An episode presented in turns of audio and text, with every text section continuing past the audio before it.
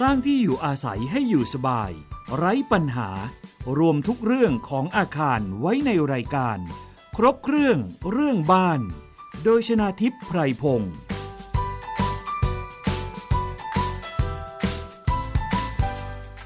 วัสดีค่ะ คุณผู้ฟังคะขอต้อนรับเข้าสู่รายการ ครบเครื่องเรื่องบ้านนะคะ วันนี้อยู่กับดิฉันชนาทิพไพรพงษ์เช่นเคยค่ะ พร้อมกับเรื่องราวดีๆ บ้านที่น่าอยู่นะคะ ซึ่งหลายท่านก็บอกว่า ถ้ามีปัญหาเรื่องบ้านล่ะ สอบถามได้ที่ไหนหาข้อมูลได้จากตรงไหนนะคะ ทางรายการครบเครื่องเรื่องบ้านของเราก็ยินดีนะคะ ที่จะเป็นสื่อกลาง รับคำถามของคุณค่ะ เพื่อที่จะส่งต่อไปสอบถามให้กับ ไปสอบถามกับวิทยากรผู้มีความรู้ความเชี่ยวชาญ ไม่ว่าจะเป็นสถาปนิกวิศวกร นักกฎหมายอาคารบ้านเรือนนะคะ ที่จะมาพูดคุยกันในรายการนี้ทางไทย PBS Podcast สามารถติดตามรับฟังกันได้ค่ะ ทั้งเว็บไซต์แล้วก็แอปพลิเคชันรวมถึงฟังผ่าน สถานีวิทยุที่กำลังเชื่อมโยงสัญญาณอยู่ในขณะนี้นะคะวันนี้ค่ะขอพูดถึงเรื่องของบ้านเรือนที่อยู่อาศัย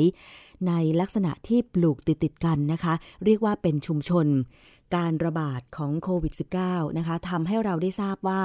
การระบาดในชุมชนโดยเฉพาะชุมชนแออัด ซึ่งมีบ้านจำนวนหลายหลังปลูกติดๆกันนะคะ ลักษณะก็เรียกได้ว่าไม่ค่อยจะมีพื้นที่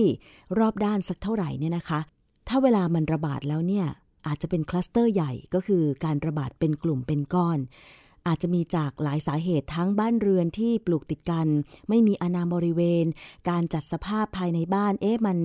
ไม่สามารถเว้นระยะห่างได้หรือเปล่า ซึ่งตรงนี้ค่ะวันนี้เราจะขอนำประเด็นนี้มาพูดคุยเพื่อที่ว่าจะสามารถปรับปรุง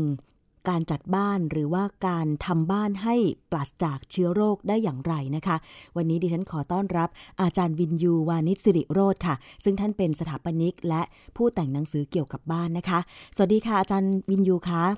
ครับ สวัสดีคุณน้ำครับ สวัสดีท่านผู้ฟังครับ ค่ะ วันนี้เป็นอีกครั้งหนึ่งนะคะ ที่ขอนำประเด็นเรื่องของบ้าน ในลักษณะที่เราควรจะปรับปรุงเพื่อลดการระบาดของโรคโดยเฉพาะโควิด -19 ซึ่ง ช่วงนี้นะคะ เดือนพฤษภาคมในประเทศไทย ระบาดระลอกที่ 3 คลัสเตอร์ใหญ่ ๆ ตอนนี้นะคะ ณวันที่ 7 พฤษภาคม 2564 เนี่ยนะคะ ก็คือว่าจะไประบาดในชุมชนแออัด อย่างเช่นคลองเตยบางแคนะคะ อีกหลายชุมชน ซึ่งตอนนี้เขากำลังมีความเป็นห่วงกันว่า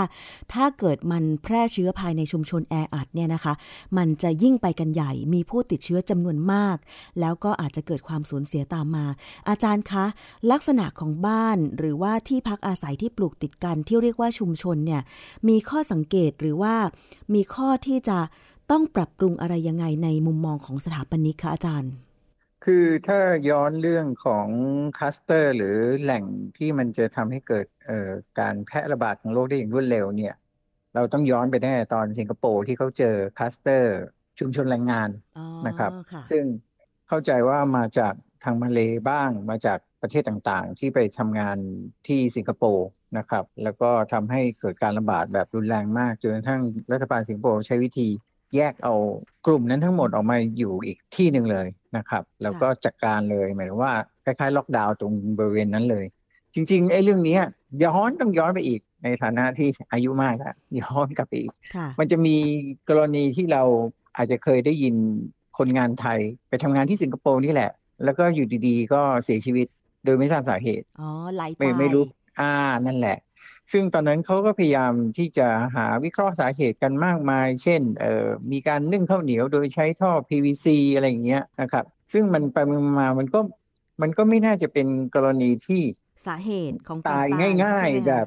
อ่าแบบพึบแล้วก็ไปกันเป็นแบบสี่ห้าคนเลยนะครับ คืออย่างถ้าเอา PVC มาหุงข้าวเหนียว กินไปมันอาจจะเป็นเขาเรียกตายผ่อนส่ง มันไม่ใช่ตายแบบตื่นขึ้นมาเอาเพื่อนเพื่อนหายแบบตายกันไปหมดละ ซึ่งจริงๆแล้วในที่สุดแล้วเขาวิเคราะห์ว่ามันน่าจะเกิดจากการที่อยู่กันแออัดกันไป ในพื้นที่เล็กๆ แล้วก็การระบายอากาศไม่ดี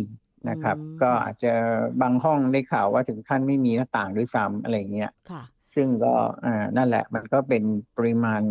ของก๊าซไม่ว่าจะเป็นก๊าซอะไรก็แล้วแต่นะครับ มันก็สะสมเพิ่มขึ้นเรื่อย ๆ กลับมามาตรฐานไทยแล้วกัน มาตรฐานไทยเนี่ยเอาง่ายๆ ก็คือเรื่องขนาดของห้องนอนเนี่ย เขามีข้อกำหนดอยู่ในกฎหมายไทยอยู่แล้วนะครับ ก็คือว่าขนาดเนี่ยต้องไม่ต่ำกว่า 8 ตารางเมตรนะครับ แล้วก็กว้างเนี่ยอย่างน้อย2เมตรห้าสิบค่ะซึ่งหมายความว่าการที่จะทำห้องนอนให้ได้มาตรฐานตามข้อกำหนดกฎหมายนะครับ ก็คืออย่างต่ำก็คือคุณจะต้องกว้าง2เมตร50คูณ3เมตร20ซึ่งคูณแล้วได้ประมาณ 8 ตารางเมตรพอดีอืมสาเหตุที่เขากำหนดไอ้ขนาดห้องนอนขึ้นมาเนี่ย หลายคนก็บอกอะคุณไปกำหนดทำไมมันไม่ใช่เป็นเรื่องจำเป็น ประเด็นก็คือว่า การที่เรานอนอยู่เนี่ย เราก็คือความไม่รู้ตัวค่ะมันเกิดอะไรขึ้นในระหว่างที่เรานอนอืมใช่เขาต้องการให้มันมีปริมาตรของอากาศขนาดหนึ่งสำหรับคนที่ไปนอนอยู่ในห้องนอน ซึ่งเขาคาดว่ามันไม่ควรเกินสองคน หรืออย่างมากก็สามคนค่ะไม่ใช่อัดกันยี่สิบคนในห้องอะไรอย่างนี้นะครับ ถ้าเป็นปริมาณประมาณนี้เนี่ยมันก็เหมาะสมในการที่มีปริมาตรอากาศที่เพียงพอสำหรับตอนที่เรานอน ตอนช่วงก็คือ8ชั่วโมงที่เรานอหยนใจได้นะสะครับดวกไม่อึดอัดอ่าอย่างนี้ใช่ไหมคะครับมีปริมาณเอาออกซิเจนใช่เอาใช่เพียงพอค่ะก็คือจริง ๆ แล้วประเด็นหลักก็คือปริมาณคาร์บอนไดออกไซด์ที่มันเพิ่มสูงขึ้นอืมนะครับ มันก็จะทำให้เราเอ่อเกิดอาการอย่างที่ว่าอาจจะไหลตายได้ถ้าเรามีปริมาณคาร์บอนไดออกไซด์สูงมากจนกระทั่งเอ่อเพราะเราเป็นเป็นเอ่อสิ่งมีชีวิตที่ผลิตคาร์บอนไดออกไซด์นะครับค่ะ เอ่อก็เลยเป็นที่มาของไอ้ขนาดเล็กสุด ซึ่ง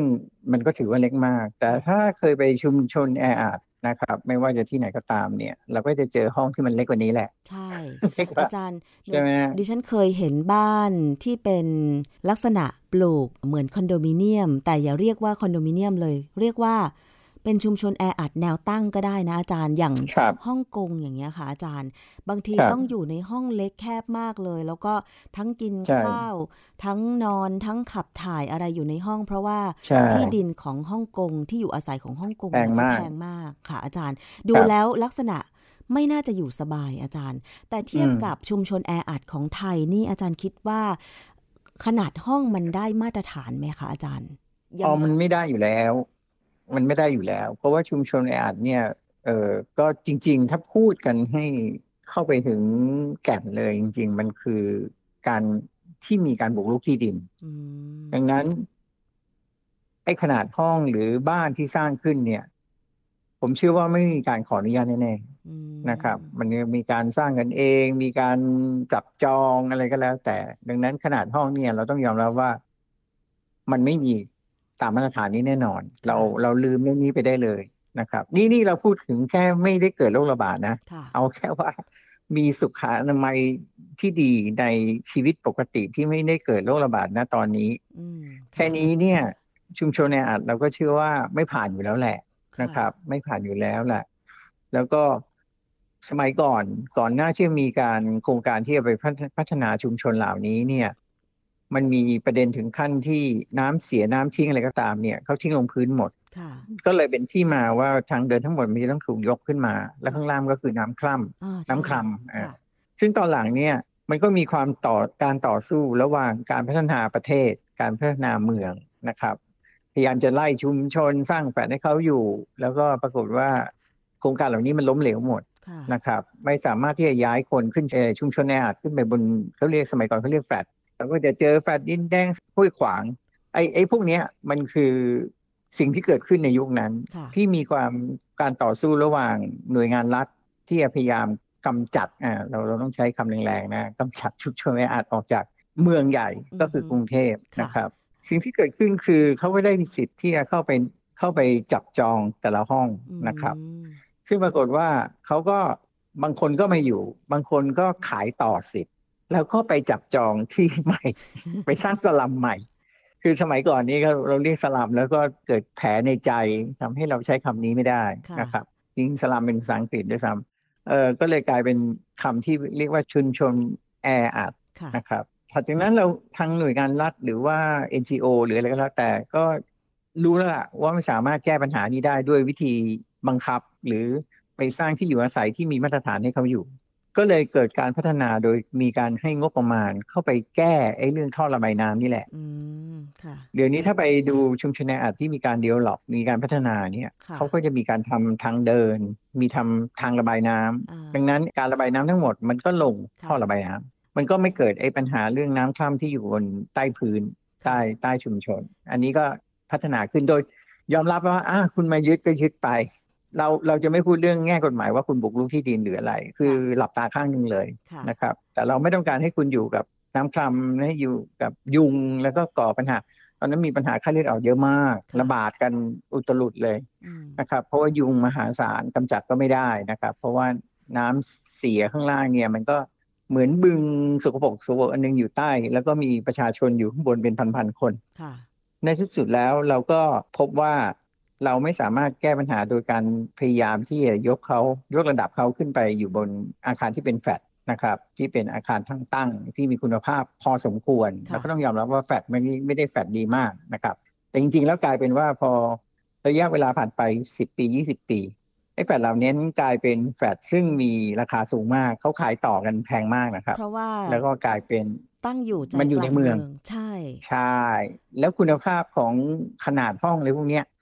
ที่สมัยก่อนเขาบอกว่าเออเล็กมากเนี่ยเมื่อเทียบกับคอนโดสมัยนี้ใหญ่กลายเป็นห้องที่ใหญ่มาก อาจารย์ดิฉันเคยขึ้นครับไปครับแฟลตดินแดง 40 ตารางเมตรเนี่ยอาจารย์บางห้องอะ กว้างกว่าคอนโดดิฉันอีกอะ ในขณะที่สมัยก่อนนี่เขาถือว่าเล็กมากนั่นน่ะสิใช่ไหมค่ะใช่ไหมคือชีวิตไลฟ์สไตล์มันเปลี่ยนไปหมดเลยกลายเป็นแฟลตดินแดงเนี่ยโอ้โห เราได้ห้องแบบเบล่มเลยอะแล้วในใจขณะกที่ลางเราซื้อเมืองคอนโดอ่าซื้อคอนโด อาจจะริมเอ่อชายขอบเมืองชายขอบกรุงเทพอย่างเงี้ยได้แค่30หลังตารางนิดมตรเดียวสามสี่ล้านละใช่เออสามสี่ล้านละก็กลายเป็นตอนนี้แฟลตดินแดงก็เป็นทรัพย์สินอันหนึ่งที่เขาก็ปล่อยเช่าบ้างเออขายต่อบ้างขายต่อกรรมสิทธิ์บ้างอืมก็มีลักษณะเนี้ยเกิดขึ้นค่ะโอเค กลับมาเรื่องเรา ก็เลยมีแนวคิดที่จะเข้าไปพัฒนาให้เขามีชีวิตดีขึ้น โดยการทำ ท่อระบายน้ำระบายน้ำเสียจากชุมชนออกมาข้างนอกค่ะเดินท่อน้ำประปาเข้าไป แล้วก็ทำทางเดินนะครับซึ่งซึ่งเขาทุกวันนี้ก็อาจจะมีบางบ้านก็ใช้มอเตอร์ไซค์นะครับ ก็ใช้ทางเป็นทางมอเตอร์ไซค์ต่างๆ เหล่านี้ก็เรียกว่าดีขึ้นระดับหนึ่งแล้วกันค่ะแล้วก็สามารถที่จะทำให้ผู้อยู่อาศัยข้างในนะครับ มีระดับมาตรฐานชีวิตที่ดีขึ้น ถึงแม้จะไม่ดีที่สุด ลักษณะของการปลูกสร้างชุมชนแออัดเนี่ยค่ะอาจารย์ยังไงมันก็มี ความแตกต่างกันของแต่ละหลัง บางบ้านอาจจะสร้างด้วยไม้ บางบ้านอาจจะเป็นสังกะสี แต่ว่าไม่มีพื้นที่อนาบริเวณ ลักษณะของเขาคือมีหลังคา แต่ว่ามีฝาผนัง ไม่เชิงจะเป็นคล้ายๆทาวน์เฮาส์แต่ว่ามันติดกันมากอย่างเงี้ยอาจารย์ การระบายอากาศในนั้นเนี่ยใช่ก็คคิรัดบว่าไม่ค่อยจะดีสักเท่าไหร่นอกจากขนาด บ้านแต่ละหลังจะมีขนาดเล็กแล้วก็อยู่กันหนาแน่น อย่างวันก่อนผู้สื่อข่าวของไทย PBS นะคะ ลงไปสำรวจชุมชนแออัด ไม่แน่ใจว่าแถวซอยหมอเหลงซึ่งครับในบ้านหลังนั้นเนี่ยมีผู้ติดเชื้อ ก็คือมีทั้งผู้ใหญ่แล้วก็เด็ก มีผู้ใหญ่อยู่คนครับเดียวที่ไม่ติดเชื้อ ปรากฏว่า พอได้ฟังสัมภาษณ์แล้วก็ให้นึกสะท้อนใจว่า คือเขาไม่สามารถที่จะไปหาที่พักอาศัย เพื่อรักษาระยะห่างได้ดีกว่านี้อาจารย์ ถ้ามันเป็นแบบนี้แล้วเราพอจะมีทางแก้ไขให้เขาปรับปรุง บ้านได้ยังไงบ้าง เพื่อลดการแพร่เชื้อให้มันสะอาดขึ้น ให้มันถูกสุขลักษณะมากขึ้นอย่างเงี้ยค่ะอาจารย์ ก็อย่างที่เรียนมาครับ เพราะว่าตอนเนี้ยพื้นฐานมันก็คือแทบไม่ได้ละตอนนี้มันก็คือต้องอยู่ที่รัฐแล้วครับ จะต้องไปหาที่เขาอยู่หมายความว่าในช่วงเกิดการระบาดนี่แหละ หาวิธีว่าแยกบางคนออกจากกัน แต่ว่าในที่สุดแล้วมันก็ขาดคนดูแลมันก็จะใช่มีปัญหาต่อไปในที่สุดใช่นะครับเรียกว่าเป็นปัญหาทางโครงสร้างพื้นฐานแล้วกัน เราเราคงแก้อะไรได้ด้วยทางสภาพทางสถาปัตยกรรมลำบากมาก เพราะว่าพื้นที่ก็เล็กนะครับ แล้วก็อยู่กันเยอะ มันมันเป็นปัญหาระดับเมืองเลยครับ เอาพูดกันจริงเรียกว่านโยบายระดับประเทศนะคะ ซึ่งใช่การจะแก้ทันทีทันใด อาจารย์ก็คงมองว่าไม่สามารถเลยใช่ไหมคะอาจารย์ๆครับ คือแค่เอาว่าเราไม่ต้องพูดเรื่องโรคระบาดวันนี้เอาพูดว่าเรากลับไป standard of living หรือว่ามาตรฐานการมีชีวิตอยู่ที่ถูกที่ถูกอย่างที่ผมเล่าให้ฟังนะครับ ว่าห้องนอนควรจะมีขนาดเท่าไหร่อะไรอย่างเงี้ย เออเอาแค่ระดับนั้นเรายังแก้ไม่ได้เลยอืมอ่าอันนี้อันนี้เราพูดกันตรงค่ะๆนะครับ ส่วนที่จะต้องหาเนี่ยอยู่กันสี่คนแล้วต้องมีระยะห่างกันอะไรเงี้ยมันมันแทบจะเป็นไปไม่ได้เลยนะครับ ในงานสถาปัตยกรรมนะครับ คืออย่างถ้าเรามีบ้านอยู่สมมติว่าเรามีสองชั้นเราจะบอกอะคนที่ป่วยไปอยู่ข้างบน คนที่ไม่ป่วยอยู่ข้างล่างอะไรเงี้ย ก็ยังมีปัญหาว่าเราจะส่งน้ำส่งข้าว อะไรกันยังไงส่เสบีกันยังไงค่ะ ใช่ อันนี้ก็ยังอย่างนั้นยังเหนื่อยเลย เอาใช่เอาแค่คนปกติที่ไม่ได้อยู่ชุมชนแออัดเนี่ย เรายังแทบจะหาสภาพที่เราจะแก้ปัญหาเรื่องนี้ในเรื่องของการสร้างระยะห่างเนี่ย เป็นไปได้ยากเลยค่ะนะครับ เพราะฉะนั้นก็ถ้าอาจชุมจะชต้องนทำแบบสิงคโปร์ยังไงคะอาจาปิรดย์ปิดพื้นที่แล้วก็ แยกคนมาเลยตรวจคนไหนไม่เป็นให้ไปอยู่อีกที่หนึ่งคนไหนเป็นให้อยู่อีกที่หนึ่งอะไรอย่างนั้นนะก็คือเขาสร้างโรงโรงเอ่อโรงพยาบาลขึ้นกึ่งโรงพยาบาลสนามขึ้นมาเลย ซึ่งทำให้เขาสามารถแก้ปัญหานั้นได้ประมาณสักเดือนหนึ่งมั้งสิงคโปร์ที่เขาเคยมีปัญหาว่าเจอคลัสเตอร์ใหญ่ขึ้นมาค่ะนะครับคืออันนี้เป็นการแก้ไขปัญหาเฉพาะช่วงนี้ที่มีการระบาดของโควิดใช่ -19 ถ้าใช่อยู่ในชุมชนแออัด อาจารย์ก็มองว่าเพื่อที่จะ ลดการแพร่เชื้อ สมมุติว่าคนในบ้านเป็นสักคนหนึ่งก็แยกตัวออกมา ไปอยู่โรงพยาบาลสนาม ซึ่งตอนนี้คิดว่าทางกรุงเทพมหานครหรือภาครัฐกำลังทำอยู่นะคะ แต่ว่าถ้าเป็นในระยะยาวล่ะอาจารย์จะมองว่าจะให้ความรู้หรือว่าจะมีใครไหมที่จะไปช่วยให้คำแนะนำในการปรับปรุงที่อยู่อาศัยในชุมชนต่างๆ เพราะมองว่าเราอาจจะต้องอยู่กับ โควิด -19 ไปอีกนาน อีกต่อไปมันอาจจะกลายเป็นโรคประจำถิ่นหรือไม่แน่ อีกไม่กี่ปีข้างหน้าอาจจะมีโรคระบาดใหม่ ๆ เข้ามาอีกแบบเนี้ยค่ะ อาจารย์ มันต้องเกิดอยู่แล้วแล้วครับ มันต้องกลับไปที่สุขลักษณะพื้นฐานค่ะนะครับ มันเป็นปัญหาใหญ่มากอะอาจารย์เคยเข้าไปมันมีในความพยายามลองกันเป็นสามสิบสี่สิบปี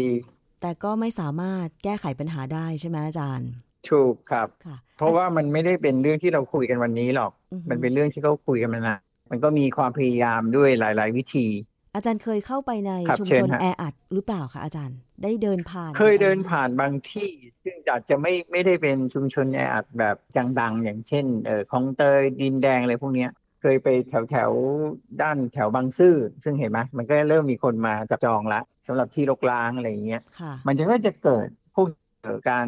เรียกว่า ความสามารถพอที่จะไปเช่าเช่าที่อยู่อาศัยได้ หรือไปซื้อคอนโดหรืออะไรก็แล้วแต่ วิธีการง่ายที่สุดที่จะอพยพเข้ามาในเมืองเขาก็ต้องมาทำอย่างเงี้ยค่ะพอเขาคุยกันถึงขั้นว่าวิธีแก้ปัญหาดีที่สุดคืออย่าให้เขาอพยพเข้าเมืองซึ่งก็เป็นไปได้นั่นยาจกริง ๆ แล้วเป็นหลักการที่ถูกต้องมันใช่ไหเป็นหลักการหนึ่งที่เคยคุยกันอ่าไม่เคยคุยกันว่า เราต้องกระจายงานไปตามท้องถิ่นและทำให้เขาไม่ต้องย้ายเข้ามา ซึ่งเดี๋ยวนี้ก็ดีขึ้นนะครับ เพราะว่าในในจังหวัดอื่นที่ไม่กรุงเทพก็เริ่มมีการสร้างงานเพิ่มขึ้นนะครับ หลายจังหวัดก็เจริญก้าวหน้าเออไม่งั้นกรุงเทพมันจะแออัดมากค่ะมีประชากรไม่ได้จดทะเบียนที่อยู่ในกรุงเทพอะอีกผมเยว่าอะเลยมากกว่าคนที่จดทะเบียน เขามีตัวเลขประมาณสามเท่าเลยเลยซึ่งมันเป็นปัญหาระดับชาติอะ